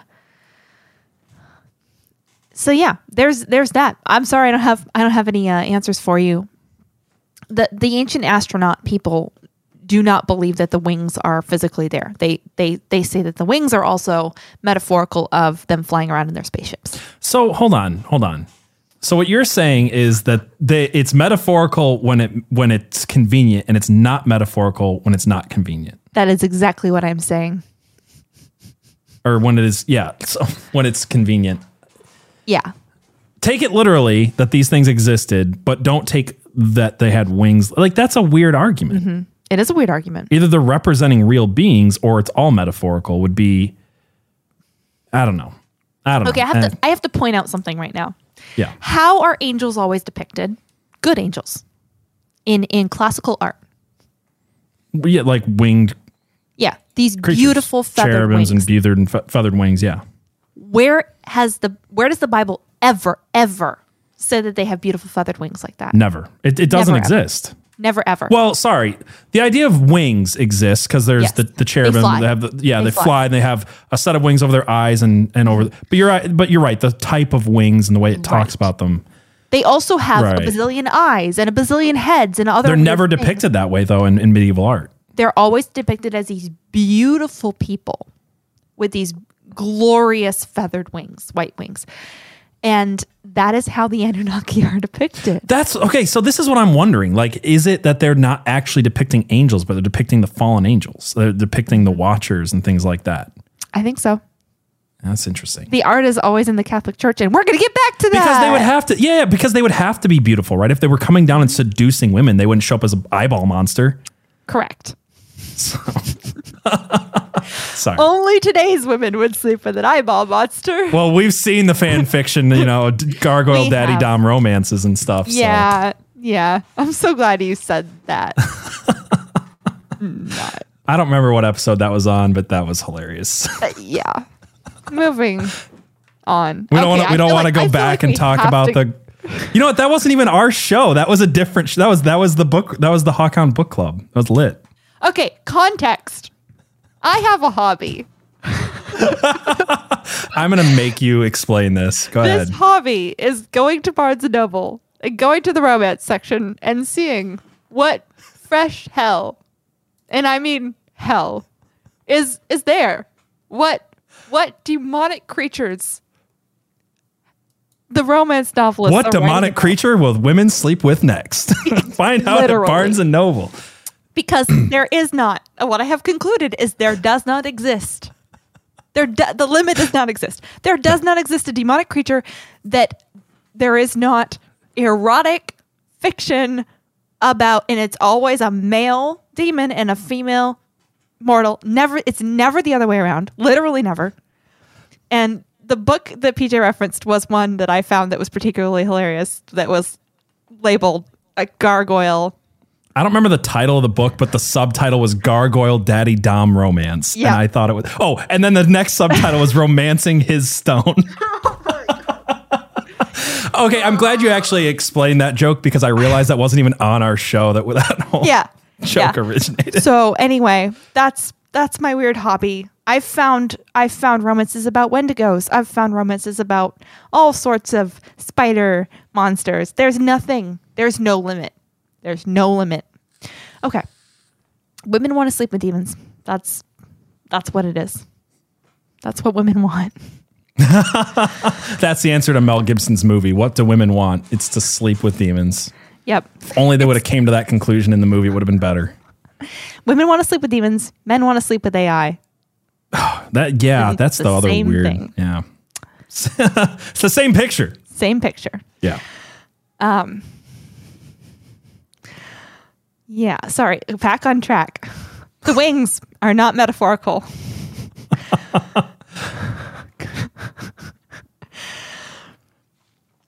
okay. We also see the Anunnaki pop up elsewhere.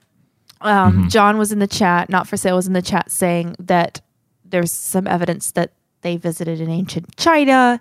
Um, There's, I'm going to highlight a, just one. But John a- also says that the the double watches are for all the harlots he has in different area codes. Yeah, got to keep track. So- Got to keep track.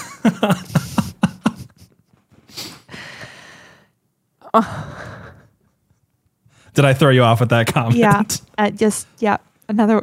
Yep. Go ahead. Okay, so they're bringers of civilization, and and they seem to have brought civilization, this agriculture, science, technology, knowledge that they bring, um, ability to build these structures that can't be replicated, um, to different places. And one of these places is South America, and uh, their myth of Quetzalcoatl is that he comes over the sea as this humanoid, but he can also shapeshift into this feathered dragon, feathered serpent. So he's this both. He's this feathered serpent human emissary from across the sea who brought civilization and brought all this knowledge. And then, you know, he lives flesh and blood among them and is their god. And then he leaves. And he says he's going to come back. And this is this is what emerges ac- across all of it that um, in Sumeria, in South America, North America, in Chaco Canyon, we see the same thing where the, they they talk about the star people who came and lived among the, them and taught them things, and then uh, left and said that they were coming back. So let's look at Quetzalcoatl. Um, that's how he's known in the Aztec, and then he's known as Kukulkan in the Mayan, feathered serpent in both. We have a photo. Uh, that's There we not. go. That's not. Wh- why does it keep changing back and forth? Are you clicking something? I'm not. I'm not. I'm not touching anything. It's just think it's my one step welfare. Wi-Fi. Um. So there's Thoth. That's not. That's not Quetzalcoatl right there. This is Quetzalcoatl. Yeah. Oh, that's what. Okay, it is my It- internet it wasn't- was on my I was screen. seeing. yeah. I was seeing Thoth when I said it wasn't. So this is the the the serpent version, the dragon version. This serpent with with wings. Huh. Hmm. You know, like a serpent I- with that now slithers on its belly. yeah. It. Yeah. y- You mean. serpent that should be on its belly but but we're giving it we're giving it wings yeah. Um. Next next image is this more human version and again look at this beard same beard It's the same beard as the Anunnaki. The strange, this headdress. Um, But I think w- what we, what's gets weirder, because because there's a strong link. Link. A lot of people who link these together feel like between the, the different myths, th- this is the same person. This is Enki um, coming across, and but he's in Marvel movies, and Marvel puts this together in a way that I I put it together, and then I was shocked to see Marvel put it together the way that the exact way that I had, putting two characters together in a way that I hadn't. So Marvel introduces this character that's Kukulkan, the feathered serpent. We have a picture of him. His, they call him Namor, but look at his headdress. This the it's the feathered Wow. serpent. So this is this is by the way, I've been catching up on the Marvel movies, noticing the same thing that like we're putting things together. I'm like, oh, Marvel's just telling us who the pantheons are. They're they're outright telling us who they're They're telling who, us. who who the, they're trying to get culture to worship. And now I'm seeing it a little bit later. So this is the movie that I'm on. I haven't started yet. I'm basically Okay. I'm up to this one. I was actually am watching it tonight. So Okay. This is this is episode I will. Wakanda Forever. Mm-hmm. Um, if, recommendation for the Marvel movies. They're not good movies. no, You watch watch them for the myth. yeah, Watch them for the religion that they're handing you. Watch them for the philosophy that they're handing you. Because the last couple Marvel movies I've watched, I've been on the edge of my seat. I've been like, holy shit, holy shit, holy shit. What is happening? Because what they did here is they combined the King of Atlantis with Kukulkan, the feathered serpent, and Hermes. So next next picture.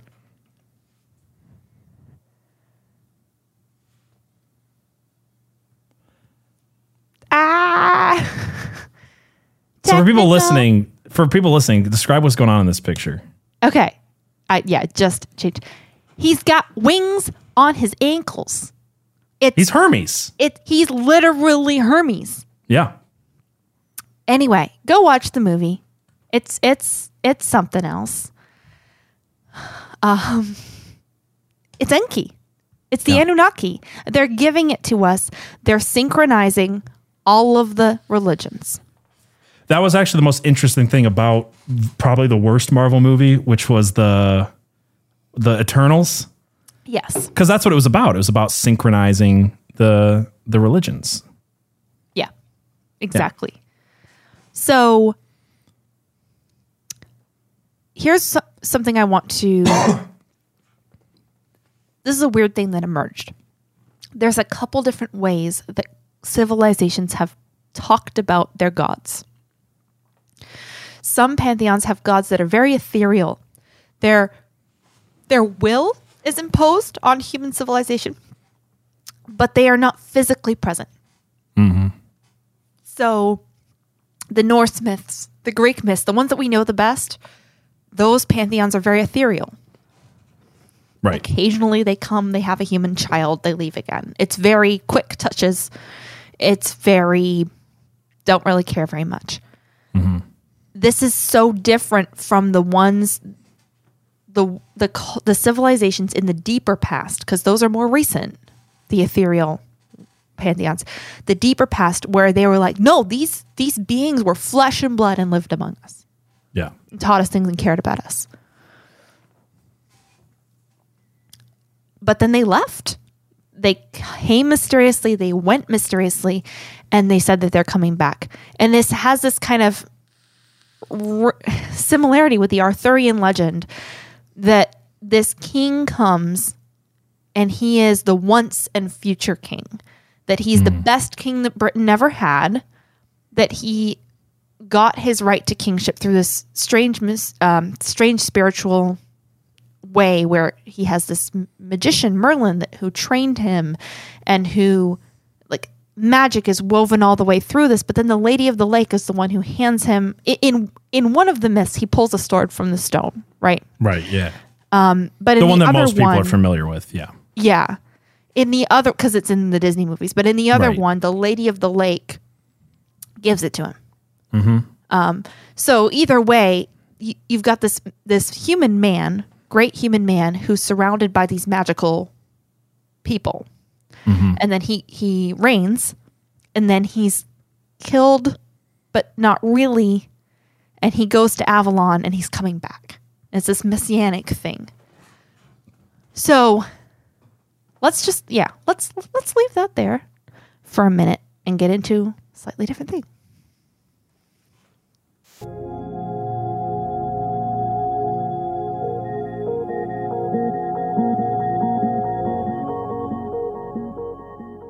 That's the past worship of the Anunnaki, the past knowledge of the Anunnaki. And now we get into modern Anunnaki worship. And I think there's a couple different forms of it. Mm-hmm. There's the accidental worship, where mm-hmm. people have been worshiping them for a while and we can point to it.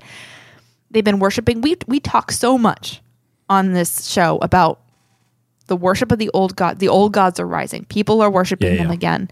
And we're starting to notice more and more people are naming them now. And we did a whole episode on Unhinged about Pride Month and about how a lot of this is Inanna worship. The Inanna, Yeah, yeah. Ishtar, Aphrodite, this the same character who's come through. She's one of the Anunnaki. She's all about transing transing people and and sexual whatever and um, fertility. wanna destroying the a little bit of- family. yeah, Yeah. so if it, it is an episode definitely worth watching. Uh, you guys should check it out on locals or Rokfin or whatever. But um, the basic the basic thing that I've noticed, I've heard people say it, and I'm like, I got to look into this myself. I've heard people say that they're starting to just name the gods uh, or goddesses or whatever of transgenderism, of the LGBTQAIDGAF community, and all this stuff. So I get onto TikTok for five freaking minutes, and it's everywhere. I mean, it's every. Yeah. It was so easy to find. I, I literally. It was funny because we we had to keep that episode short, and after we ended, I showed Abby the thirty other examples that I had pulled up. We didn't even have time to get to insane. organizations naming themselves Ishtar. Yeah. Basically, it's a 4,000 year old. Pride Month is 4,000 years old. It, Mm-hmm. it goes back to Mesopotamia and it's a worship of the Anunnaki goddess. And, Inanna. and, and, yeah. Ishtar, Ashra, depends on if it's in which culture it's in, but it's all the Yeah. same. Even every historian noted, can trace Yeah. the worship of the same being from from Ashra all the way through Babylon and, and on into the Greek pantheon. It's actually a pretty clear link that these people are all worshiping the same thing.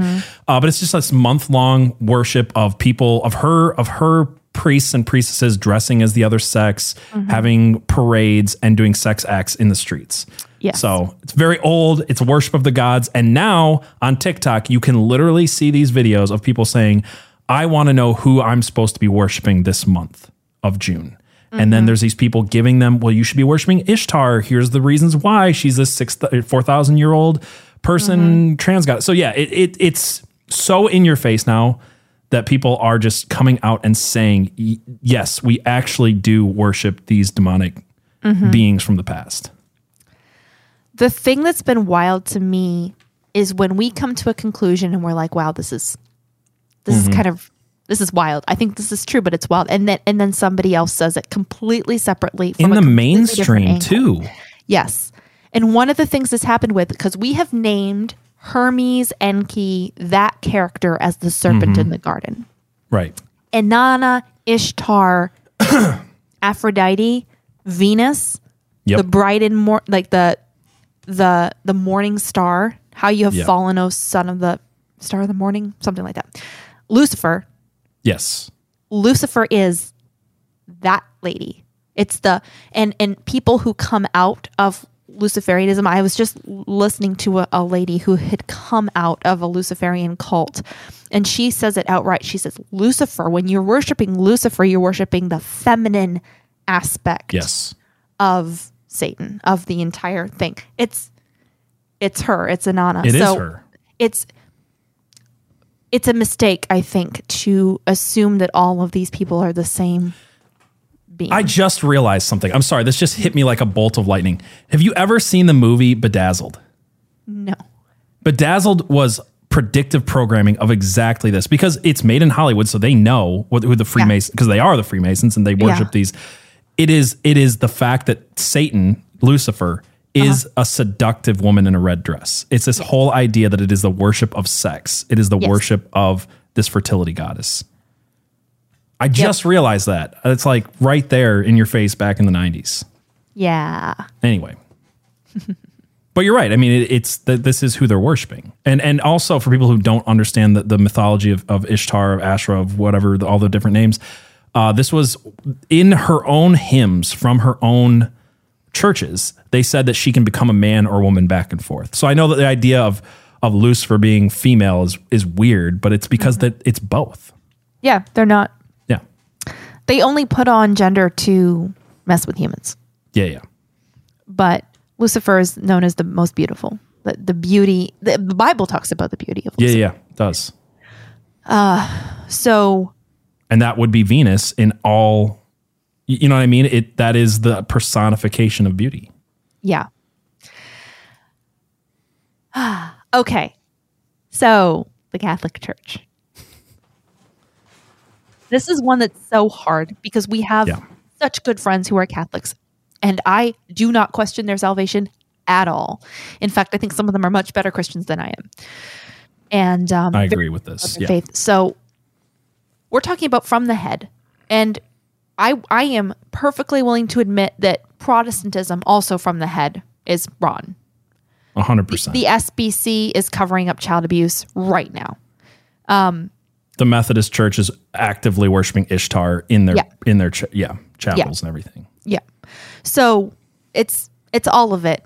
Um, Mm-hmm. I think it's just h- much harder for the Catholics to hear because of how their theology is formed. Right. That, that this is the seed of like God gave His church, and nothing's going to mess with it except something has. Because in order to be Protestant, you have to believe that Satan has infiltrated these highest places of, Yeah. of godly worship and that it's still happening even in our own churches. And I think that it, it, it's because we're Protestant that it's easier for us to acknowledge that because we Right. acknowledged it 500 years ago. Yeah. Yeah. Right. So the Queen of Heaven, the Catholic Church says this is Mary.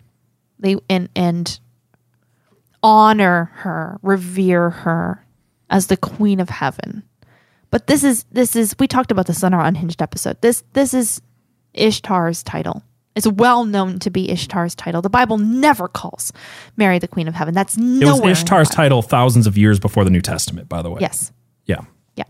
The there is so much that the Catholics say about Mary that is nowhere in the Bible and everywhere in Ishtar worship. This idea of a a goddess of giving birth, a goddess of it's it's bad. It is it's really heartbreaking um actually how how infiltrated this belief is and how ardently they defend it in the name of honoring Jesus's mom because it, it comes from this good place where Jesus wanted his mom to be honored. Uh, That Gabriel says, I don't even think there's two ways to take what Gabriel says, but he's like, you know, nations will bless you. I don't think he's saying nations should bless you. He's saying that they will. And I don't think he's saying that that's a bad thing, just that it is the correct it is it is a natural and correct response to you for bearing the son of God Right. that you will be blessed. And the Catholics like to think that Protestants hate Mary for some reason. And It's the weirdest don't. thing in the world. My, Yeah. so I, yeah, I don't have to tell you. if you don't want to bow but- to her, yeah. if you don't want to treat her like a goddess and pray to her, if you don't want to talk about her this way that that is so contrary to the Bible, then you, must don't her. you, there's no reverence for her at Yeah. all unless you're you worshiping don't honor her, at all. Yeah, yeah. It's it's um it doesn't make sense. It is a deception. It's a deception. It's a really thick, really sneaky deception that's really heartbreaking. Um there's this concept that you have to you have you can't get to Jesus except through the heart of Mary, which is so anti-biblical. That Jesus says, "I am the way, the truth, and the life. No one can come to the Father except through me." But Catholicism is like, pray to Mary; she'll take your prayers to Jesus. And it really just seems like this goddess whispering in your ear, "I am Yeah. gentle. If you don't like the harsher aspects of God, come pray to me, and I will carry your prayers to God." She's not going to carry your prayers to God; she hates you. Well, that was the idea of why Ishtar was called the Queen of Heaven, is that she Yeah. was always a figure who would come and say, I am a heavenly being and I stand between you and God. That was Yep. always Ishtar. So the idea that Mary is the same thing called the Queen of Heaven, it seems like there's some Ishtar Pretty worship going on, especially. It, there's a lot of that. It- again, and I am not without pointing this finger back at my own people. Grew up Mm-hmm. Methodist. I'm. That's why I talk so. That's why I'm so Yeah. angry about it Yeah. Because I grew up in a Methodist church, which was a wonderful church to grow up in, and I saw its destruction, and I saw Mm-hmm. them literally putting like planting flags to the goddess Ishtar in the inside of the churches. So Yeah. I'm saying it's happened to my church too. Yeah. Um, but but I think we need to recognize that it's happening we have to. everywhere. Yeah. Yeah. this is to me this is the this is the nail in the coffin any church that loves god that wants his heart that that is aligned with god in any way if they find out that there's a child being abused they will root that out so fast and with such ferocity there's there is no possible good excuse for covering up child abuse, for making excuses for it, for begging you to look elsewhere. I constantly run into Catholics who are saying, basically, well, yeah, it was child abuse is bad, but it's like, it's not actually happening that much. Please, please look any other direction. Please look somewhere else. Um, talk. You shouldn't talk about this. Talk about child abuse in schools instead. Like, how about we talk about both? How about we? Right, how right. about It's not an either or it? situation. Yeah. And pretending it is is is what it comes down to. And I've called people out for this and they don't like it. If you are willing to dismiss it, to make light of it, to make excuses for it, to ask people to look away, in the name of Jesus, you do not worship Jesus. That is not something that can ever be done in the name of Jesus. To harm a child in the name of Jesus, that is not a thing that works.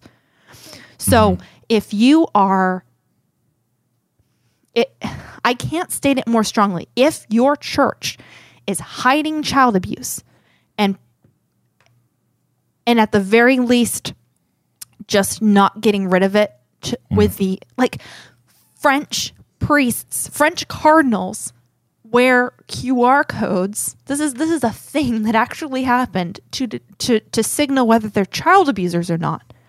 They still get to be cardinals. They just have to have a little mark that says that they're child abusers. That's just insane. That's the fact that anybody could be in that congregation, see that mark on a on a cardinal, And be okay with it. and yeah, I can't imagine. I can't. I literally can't imagine it. If you allow it, you are in a pagan religion. You are in a pagan religion that needs child sacrifice for it to survive. Like Ishtar requires child sacrifice. Yeah. All these old gods require child sacrifice. So if your church is allowing it, if your church is, is doing anything but viciously rooting it out, you're in a pagan religion. I'm sorry. I'm sorry. But there's there's no way around it. There's no way around it. God is God is not allowing child abuse ever. And he's definitely not asking us to turn a blind eye to it to somehow protect him.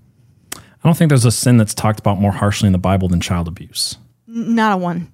Is there? I mean, I'm trying to think. Was there any other sin that was said to tie a millstone around somebody's neck? Nope. And there's just that, right? Yeah, and that's just leading the child astray. It's not even abusing them. Like, Right. it's not Yeah. even yeah. Uh, terrible sexual abuse. That's just like if you lie to a child and and lead them away from God, then Yeah, yeah. you should die. Well, you should just die. I'm sure abusing a child in a church is doing exactly that on steroids. is Yeah. when when you say we should hide this for the sake of the gospel. We should Mm-hmm. not talk about this because I was told on Twitter this week that if I talked about child abuse in the Catholic Church, it was only because I hated the Catholic Church. That, that there couldn't possibly be a, a reason for me to want to bring it up other than hatred of the Catholic Church. I'm like, if I hate the Catholic Church, it is because you hide this and no other reason. right. It, I believe that you are evil because you hide this. so, anyway, that was a long rant. Sorry, but No, it was it was it was necessary. And again, I just want to reiterate, like I I know people will take this the wrong way, and I, I mean, so be it, I guess. But again, we both have Catholic friends who we think are fan, fantastic people, and I don't question their salvation at all. at all. Do I think they're being uh, just like I wouldn't question the salvation of all my friends who grew up in a Methodist church who are seeing that stuff happen in our church, seeing Right. it happen in the Episcopal church, seeing it happen every. I mean, it's happening everywhere. Just look around. Uh, watch watch these uh, pastor past quote unquote pastors on TikTok right now with their Yeah. pride flag stuff and all that. So Uh, L. Travis said, I think if we see child abuse in a church, we should call the cops. Yes. This Yeah. idea that you should deal with a crime internally to the church is evil.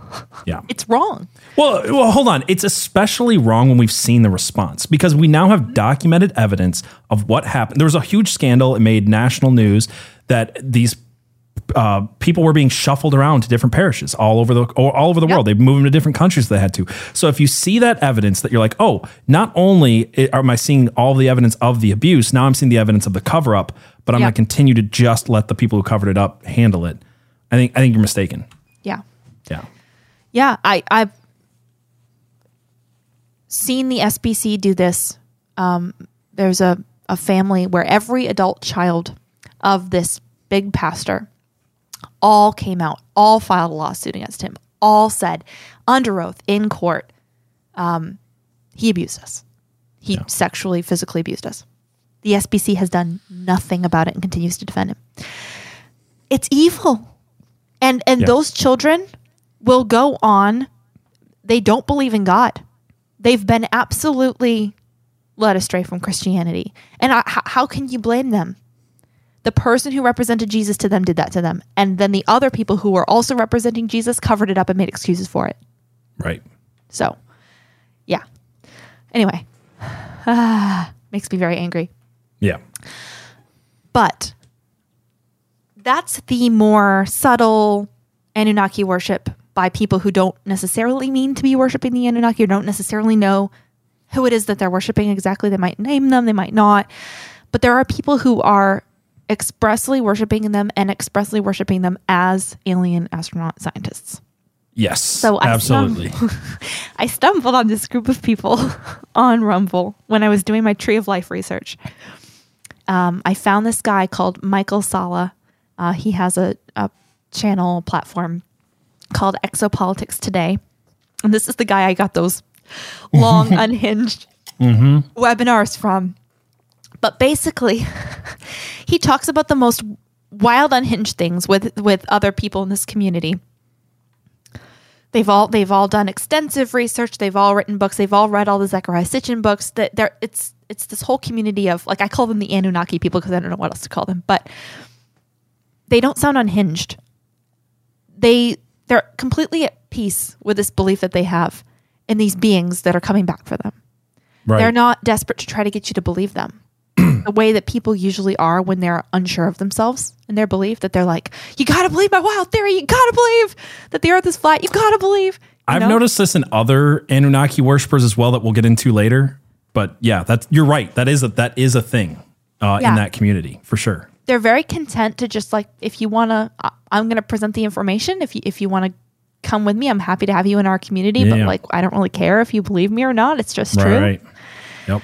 And they're they're confident in it because the anunnaki are speaking to them they're confident in it 100%. because because like this progression that i talked about at the beginning of the show you know consider a possibility that you didn't consider before reasonable inferences following that possibility wild fan fiction and then the next step is this religion that's spurred on by direct revelation that Yeah. they're having visions of these people or they're at least they think that they're seeing them flesh and blood in real life being given information about their return and that they believe they're they're sitting on their spaceship out by Saturn and they're sending messages or they're coming uh, it's it's wild There okay, there's one guy in particular too that I'm thinking of, and I can't remember his name right now, so maybe somebody in chat will know. We talked about him on another episode, and his name is Steven something. Okay. Uh, Steven Greer. There it is. I have it. Okay. Steven Greer. There's this guy named Steven Greer. He taught Kesha, who taught yeah uh, Demi, Demi Lovato, Lovato. how to contact the Anunnaki and to Yep. bring them to. It's like this was this is a whole. I was on another show last night where I was talking about this thing where I'm like, it is. If you believe that the, these friendly travelers from outer space can mess with time and possess you and come when you summon them, that they're they're just like these friendly dudes from outer space, I think I think you need to, to yeah yeah think about it a little more deeply than that. but they they talk about all of this um and he that Steven Greer guy is also very calm and very confident Yeah. and has a large following. Yeah. Yeah. There's this idea that the Anunnaki, they left because they didn't want to be directly ruling us anymore as gods, that they recognized that that wasn't good for us. But that they've been keeping an eye on us, and that's what all the UFO sightings are. And the abductions are that just them picking up a, a test subject for, you know, genetic testing, evaluation, stuff like that. Right. Nothing bad, nothing bad. They're good guys. Um, Because good guys abduct you in the middle of the night and run tests on Yeah. you. that the giants are good, yeah. actually. Yeah. and that there are sleeping giants that are avatars that are waiting, uh, that have been preserved, that are waiting for the Anunnaki to inhabit them again. Um. You're talking about the, the tomb of Gilgamesh? Yeah. Completely preserved giant body. Yeah. Yeah. So a- lot of how they speak seems to come from Star Wars and Star Trek and Avatar and and all of that. This predictive programming that seems to have informed. I think what happens is that you are so steeped in a story that it gives your brain room to imagine something, and then you have these beings whispering in your ears, and you're you're like, oh, that makes sense. Yeah, I've seen I've seen Star Trek. What you're telling me that you're you're from another planet and and that you're a scientist that makes sense to me. Because i have this imaginative framework for it already. You're not trying to shove something into your mind that doesn't fit. You can just put it right on a shelf that mm-hmm. that you already had. So that kind of we're moving from the religion the the current worship into the eschatology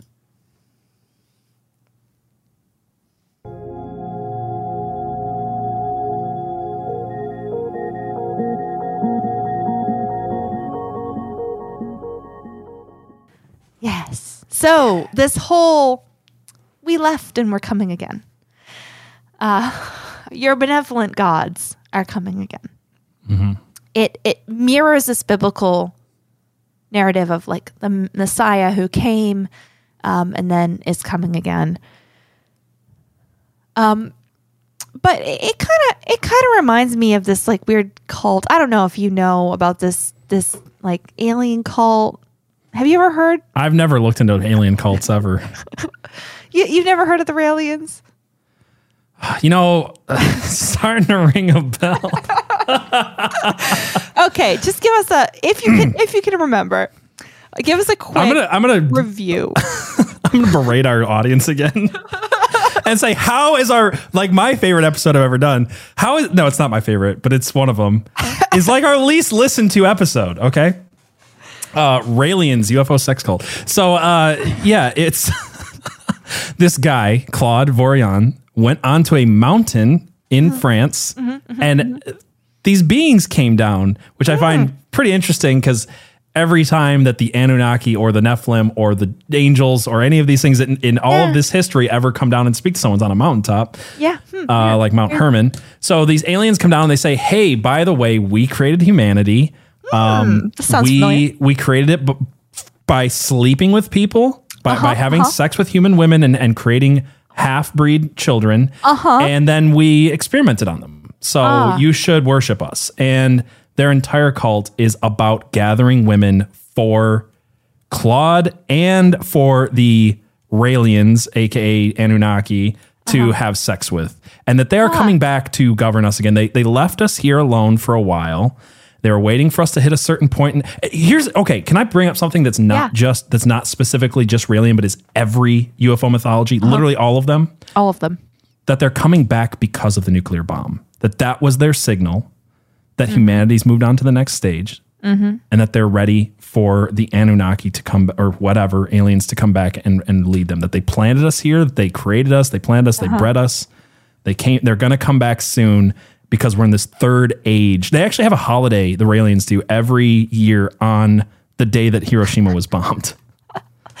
Love Weird holiday. They seem nice. Just really like hate the people. Japanese.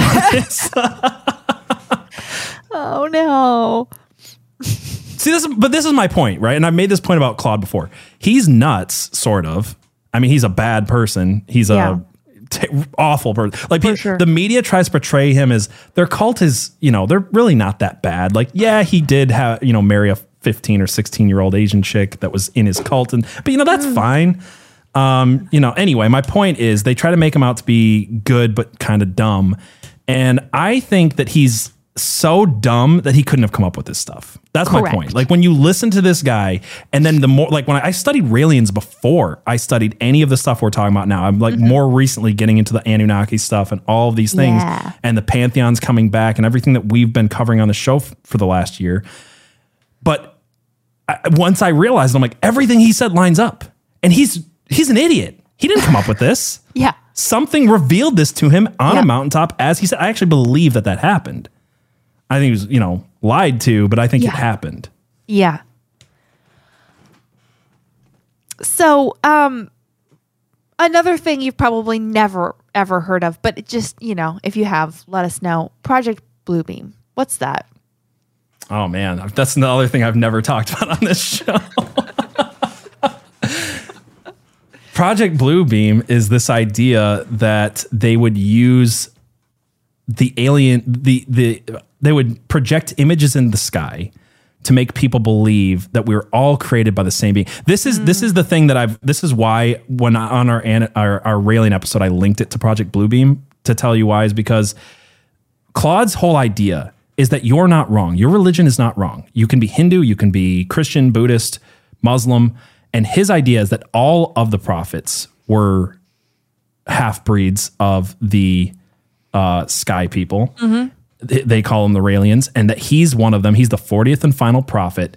And that eventually we're all going to realize that every single religion is true and that all of the gods that people worship are the same thing. And that's what Project Bluebeam is the idea of projecting into the sky UFO invasions and, and people's gods talking to them and using electronic interference in your home now that your homes all have Wi-Fi in your freaking refrigerator for some stupid reason mm-hmm. that that actually could be possible.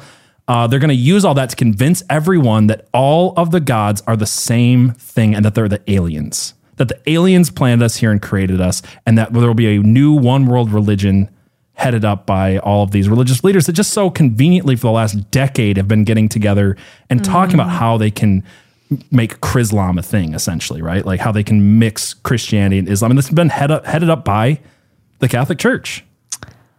Whoa, weird. Yeah, it's weird. Weird how- it's almost like it's all true. Uh huh. So, what I'm going to propose here, and uh, don't fire me.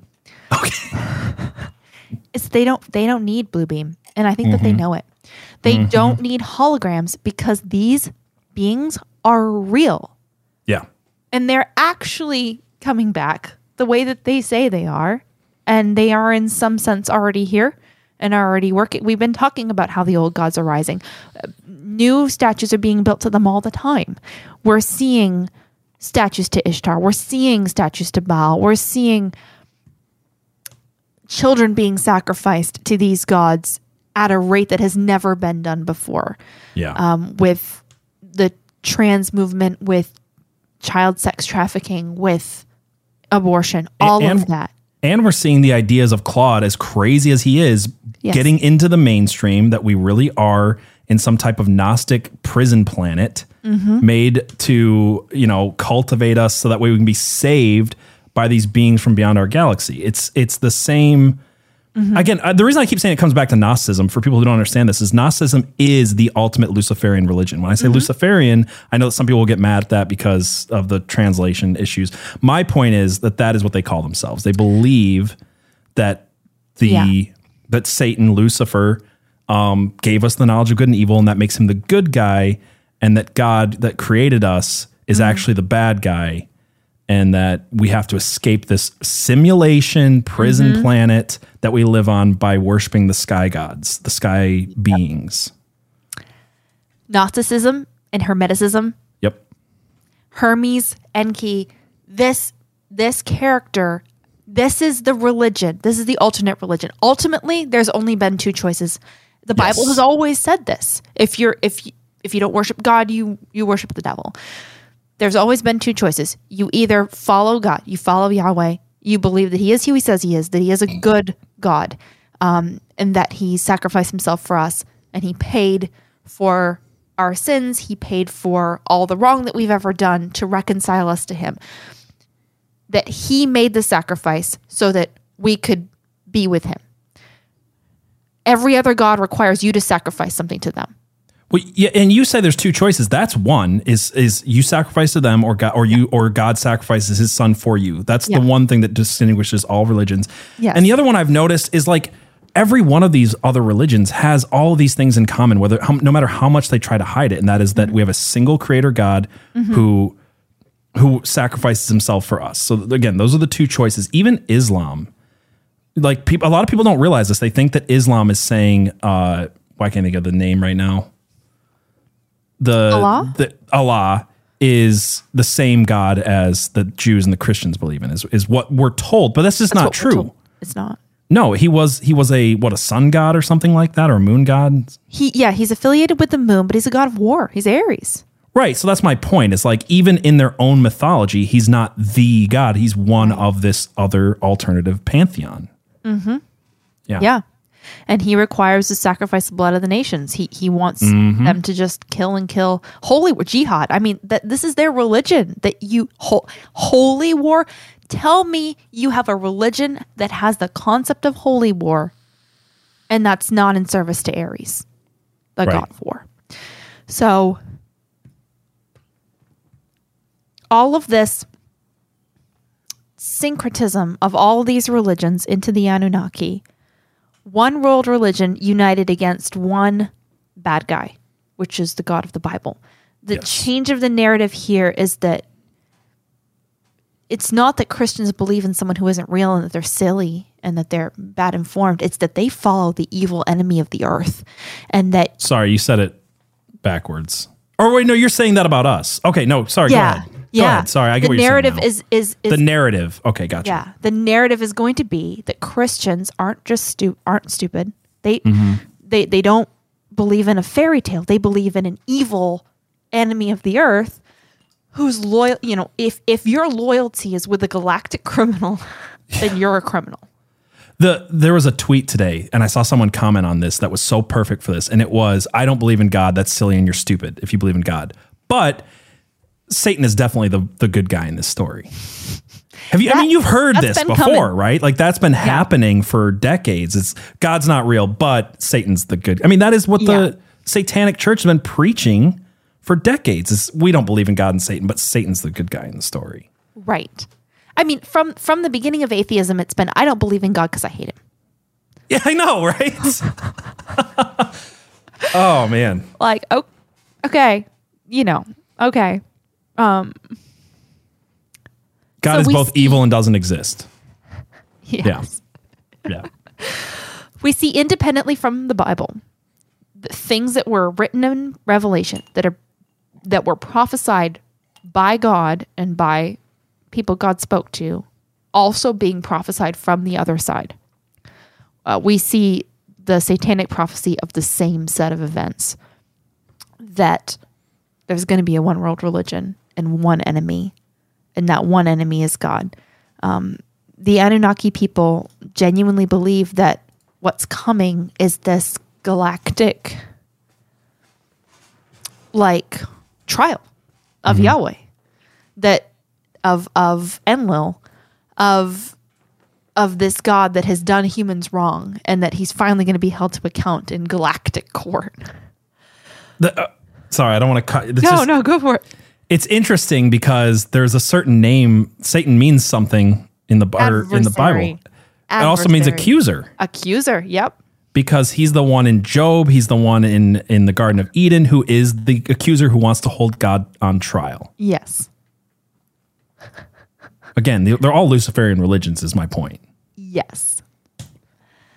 Um, so another piece of this narrative from the Anunnaki people is that Enlil messed with our DNA in a way that was bad and evil. Mm-hmm.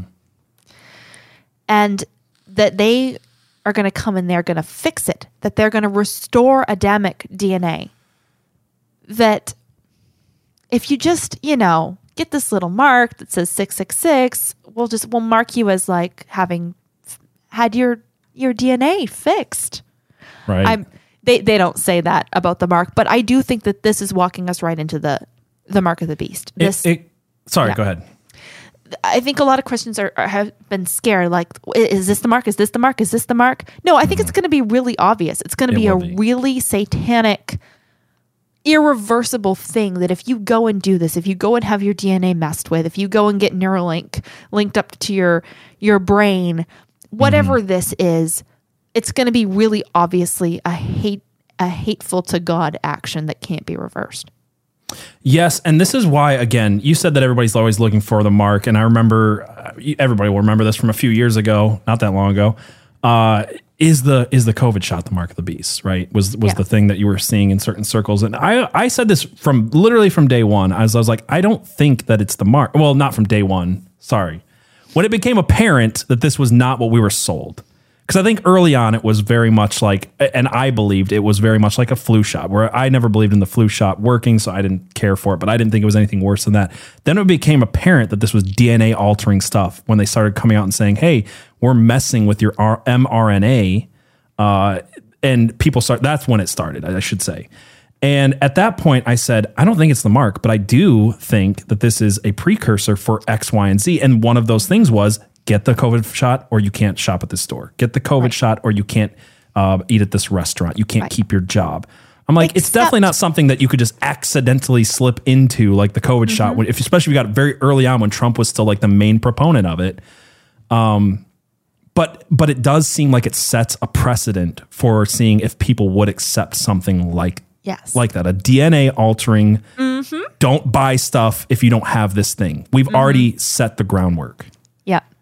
That that you we're going to offer something that alters your your genetic code and then we're going to treat you as lepers um, and cast you out of society if your code is not up to snuff. Yep. So, it walks us the Anunnaki eschatology walks us right into res- revelation. And I think it also has the effect if you get too deep down this rabbit hole of of getting you to question your faith of what what if it is true that Yahweh is just one of a, one of many gods that he's not so much bigger than them and and and maybe he's not the good guy or maybe he's the good guy but he's going to you know he's still not powerful or or or big enough or good enough or whatever. However it makes you question your faith it just kind of walks you into that place where i think that um, revelation is even clear that a lot of christians a lot of people who who say that they follow god will be deceived so yeah okay so on in completely completely unrelated news uh, this story about ufos dropped this week Yeah, totally, totally unrelated news. Hold on. where the Gotta pull this government just outright admitted to having retrieved a craft of non-human origin. Yeah. They just said they have an alien spaceship. And not only that, but that they have bodies. Yeah, Yeah. which has been theorized for a long time that the government has since Roswell has had mm-hmm. something. And now they're opening the door on it and I think it's because the Anunnaki, the aliens, the false gods want them to. They want to reveal themselves now. You said something earlier that I thought was so. I wanted to jump on this 'cause- and I didn't get a chance because I think you were spot on. When we first started talking about Project Bluebeam, I knew something in it was true. And I do still believe that they have and have utilized and still will utilize uh, holographic technologies and things like that. But it was always confusing to me because I was like, well, look, these things exist. Right. Like that was the distinction I was always trying to make. Is I'm like, well, the the spacecrafts, whatever you want to call them, the things in the sky that we see, they exist. The grays exist. These things are real.